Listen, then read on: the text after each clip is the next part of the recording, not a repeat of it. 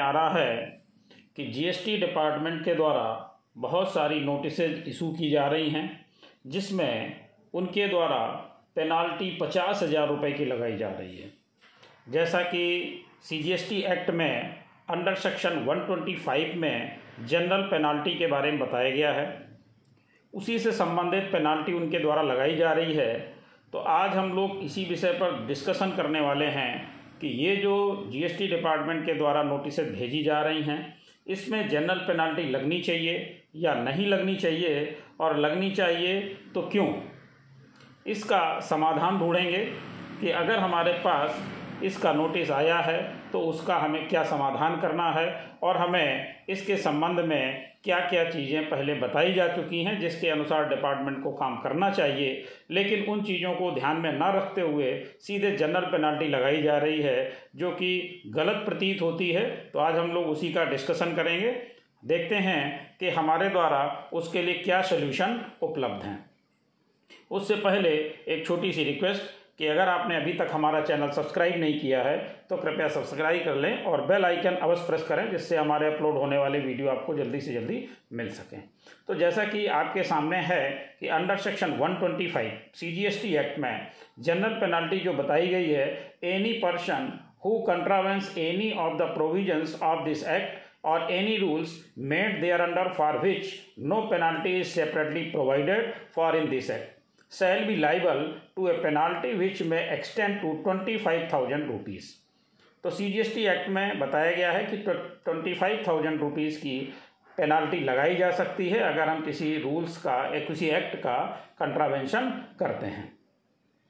तो ये पच्चीस हज़ार रुपये हो गई आपकी सी जी एस टी की और पच्चीस हज़ार हो गई एस जी एस टी की, यानी टोटल मिला करके पचास हज़ार रुपये की पेनाल्टी लगाई जा रही है। अब हम देखते हैं जो नोटिस आ रही हैं। ज़्यादातर वो नोटिस हैं आपकी नॉन फाइलर से संबंधित, जिन्होंने अपना G S T R three भी टाइम से फ़ाइल नहीं किया है, उन लोगों को वो नोटिस आ रही हैं। तो जैसा कि आपको पहले भी बताया जा चुका है और मालूम भी है कि जब हम नॉन फाइलर्स में आते हैं, हमने G S T R three भी अपना टाइम से फ़ाइल नहीं किया हुआ होता है, उसके लिए एक एस ओ पी जारी किया गया है, जिसमें ये सारी चीज़ें बताई गई हैं कि हमारे ऊपर किस तरह से इसको इम्प्लीमेंट करना चाहिए। तो आइए देखते हैं वो एस ओ पी को कि जिसमें ये पूरा प्रोसीजर बताया गया है। Standard operating procedure to be followed in case of non filers of returns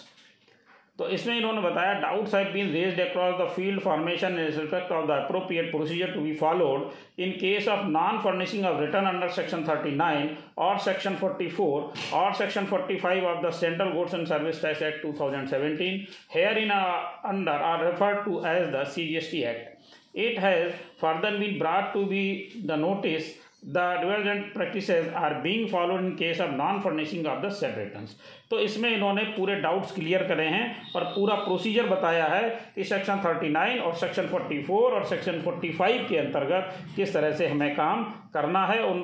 तो इसमें आगे देखते हैं। The matter has been examine in order to clarify the issue and to ensure uniformity in the implementation of the provision of the law across field formation the board in exercise of its powers conferred by section one sixty eight subsection 1 of the CGST Act. Hereby, is used the following clarification and guidelines. अब देखिए, आपको clear cut यहाँ पर guidelines बताई गई हैं। ये point three से आपको सारी चीज़ें क्लियर हो जाएँगी। क्या है? Section 46 of the C G S T act read with rule 68 of the central goods and service tax rules 2017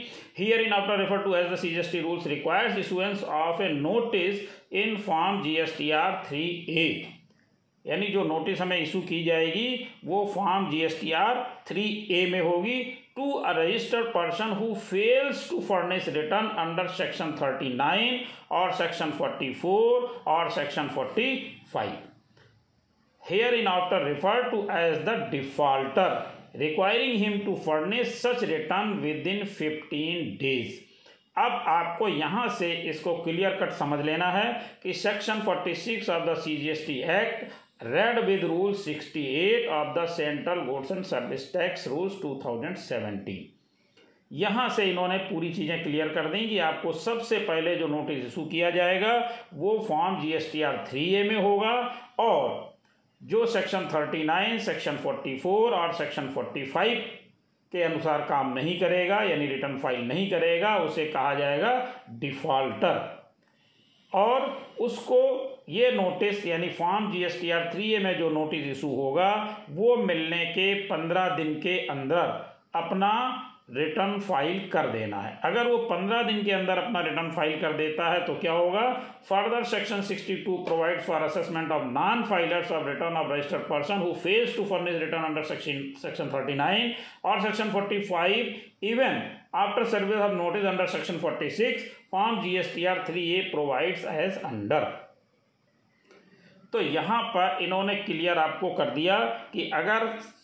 आपके पास G S T R three A में नोटिस आ गया है तो आप पंद्रह दिन के अंदर अगर अपना रिटर्न फ़ाइल कर देते हैं तो आपको ये सुविधा मिल जाएगी। क्या? Notice to return defaulter under section forty six for not filing return तो ये तो हो गई आपकी नोटिस और नोटिस के बाद आपको ये सुविधा मिलने वाली है कि आप पंद्रह दिन के अंदर फ़ाइल कर दीजिए। Being registered taxpayer you are required to furnish return for the supplies made or receive and to discharge result and tax liability for the aforesaid tax period by due date it has been noticed that you have not file the said return till date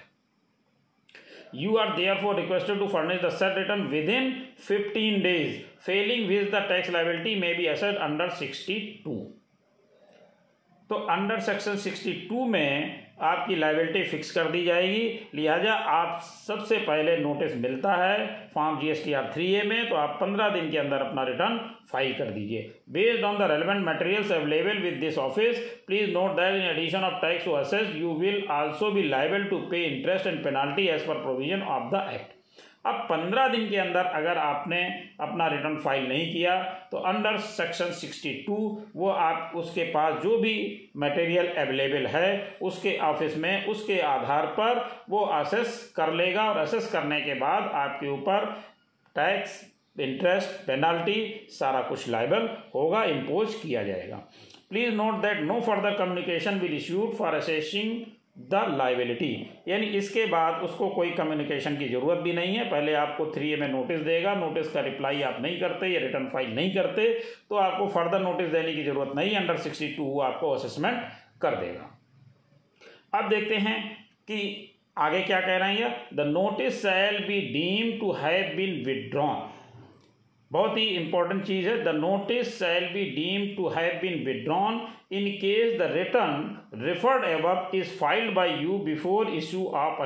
of the assessment order अब इन्होंने एक बात और आपको relief दे दी कि अगर आप अपना रिटर्न फ़ाइल कर देते हैं, कब तक? असेसमेंट ऑर्डर होने के पहले before issue of assessment order assessment order issue होने के पहले भी अगर आप अपना रिटर्न फ़ाइल कर देते हैं तो ये नोटिस क्या होगी? विदड्रॉन समझी जाएगी। यानी एक फैसिलिटी आपके पास ये भी है कि पंद्रह दिन नहीं तो असेसमेंट ऑर्डर के पहले तो ज़रूर ही कर लें। As sir no separate notice is require to be issue for best judgement assessment order section sixty two and in case of failure to file return within fifteen days of issuance of form G S T R three A the best judgement assessment form A S M T thirteen can be issued without any further communication तो यहाँ पर बार बार ये कह रहे हैं कि आपको बार बार notice नहीं दी जाएगी। आपको जो नोटिस दी गई, उसके अनुसार आप अपना रिटर्न फ़ाइल कर दीजिए और आपकी नोटिस जो है वो विदड्रा हो जाएगी। अब यहाँ पर इन्होंने उसके आगे की चीज़ें बताई हैं। क्या following guidelines are here by prescribe to ensure uniformity in the implementation of the provision of law across the field formation यहाँ पर इन्होंने क्लियर किया preferably a system generated message would be send to all the registered person three days before the due date to nudge them about filing of the return for tax period by the due date. तो इन्होंने बताया कि उसके पहले हम आपको नोटिस देंगे एसएमएस जाएगा एसएमएस के बाद आपको मेल जाएगा, ये सारी चीज़ें ये करेंगे। और इसके बावजूद भी अगर आप इस पर ध्यान नहीं देते हैं तो आपके लिए ये form G S T R three A बिल्कुल रेडी रखा है। क्या मतलब? Five days after the due date of furnishing the return A notice in form GSTR 3 under section 46 of the CGST Act read with rule 68 of the CGST rules shall be issued electronically to such registered person who fails to furnish return under section 39 requiring him to furnish such return within 15 days अब यहाँ पर आप देखिए यहाँ पे system generated notice की बात हो रही है कि अगर आपने पाँच दिन तक ड्यू डेट के बाद पाँच दिन तक अपना रिटर्न फ़ाइल नहीं किया तो सिस्टम जनरेटेड एक form G S T R three A issue हो जाएगा और फिर आपके पास वो पंद्रह दिन का समय बचेगा, यानी फिफ्टीन डेज़ की जो नोटिस होगी,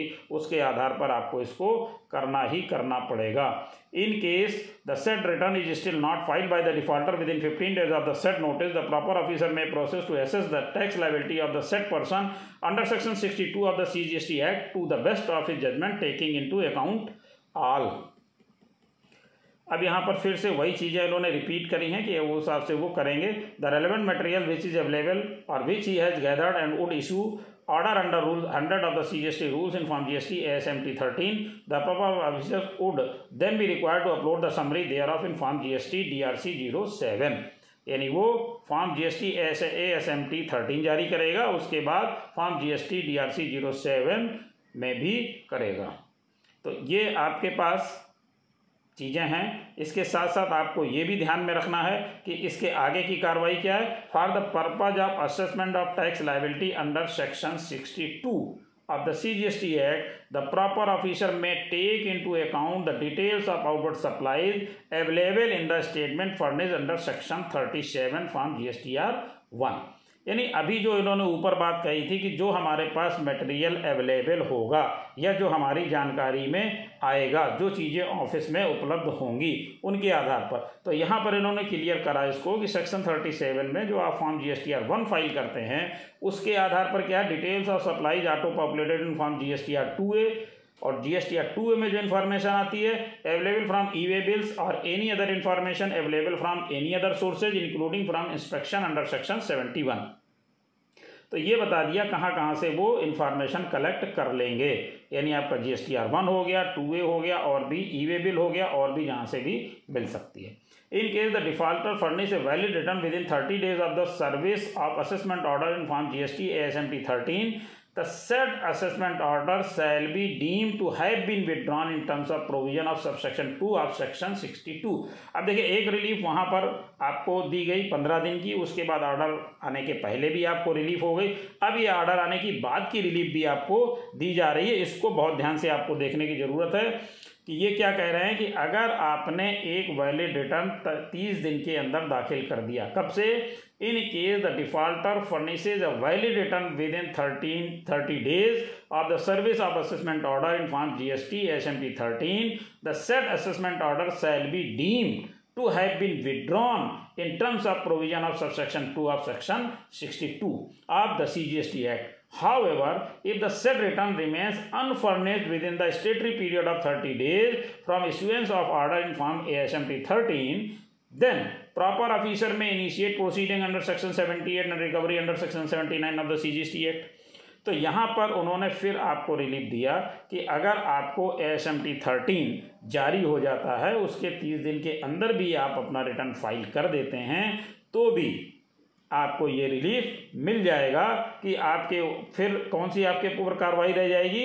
If the said return remains unfurnished within the statutory period of thirty days अगर थर्टी डेज़ के अंदर एस एम टी थर्टीन के बाद भी नहीं करते हैं तो फिर आपको प्रॉब्लम हो जाएगी। सेक्शन सेवेंटी एट और सेक्शन सेवेंटी नाइन के आधार पर वो प्रोसीडिंग्स को इनिशिएट कर देगा।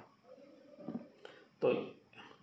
अब यहाँ पर देख लेते हैं। एब general guideline may be followed by the proper officer in case of non furnishing of return in deserving case based on the facts of the case the commissioner may resort to provisional attachment to protect revenue under section eighty three of the C G S T act before issuance of form G S T S M T thirteen तो इन्होंने बताया कि S M T thirteen जारी करने के पहले भी provisional attachment भी किया जा सकता है। अगर उसको ऐसा लगता है कि रेवेन्यू का लॉस हो सकता है, कहीं से कोई ऐसी दिक्कत उसको दिखाई देती है। तो अब ये मेरा ख्याल है आपको सारी चीज़ें क्लियर हो गई होंगी कि आपको इस को ध्यान में रख कर के चलना है, यानी कि आपको इस एसओपी को ध्यान में रखना है और इसी के आधार पर मेरी गुजारिश है कि डिपार्टमेंट को भी इसको पालन करते हुए ही नोटिस जारी करनी चाहिए। अनावश्यक रूप से पेनाल्टी नहीं लगानी चाहिए। इसी प्रोसीडिंग्स को फॉलो करना चाहिए और हमें भी इसी प्रोसीडिंग्स को फॉलो करना चाहिए और इसी के आधार पर अपना रिप्लाई सबमिट करते रहना चाहिए। इस जो समय इसमें दिया गया, उसको ज़रूर से ज़रूर हमें ध्यान में रखना चाहिए, जिससे हम इसका लाभ ले सकें। धन्यवाद।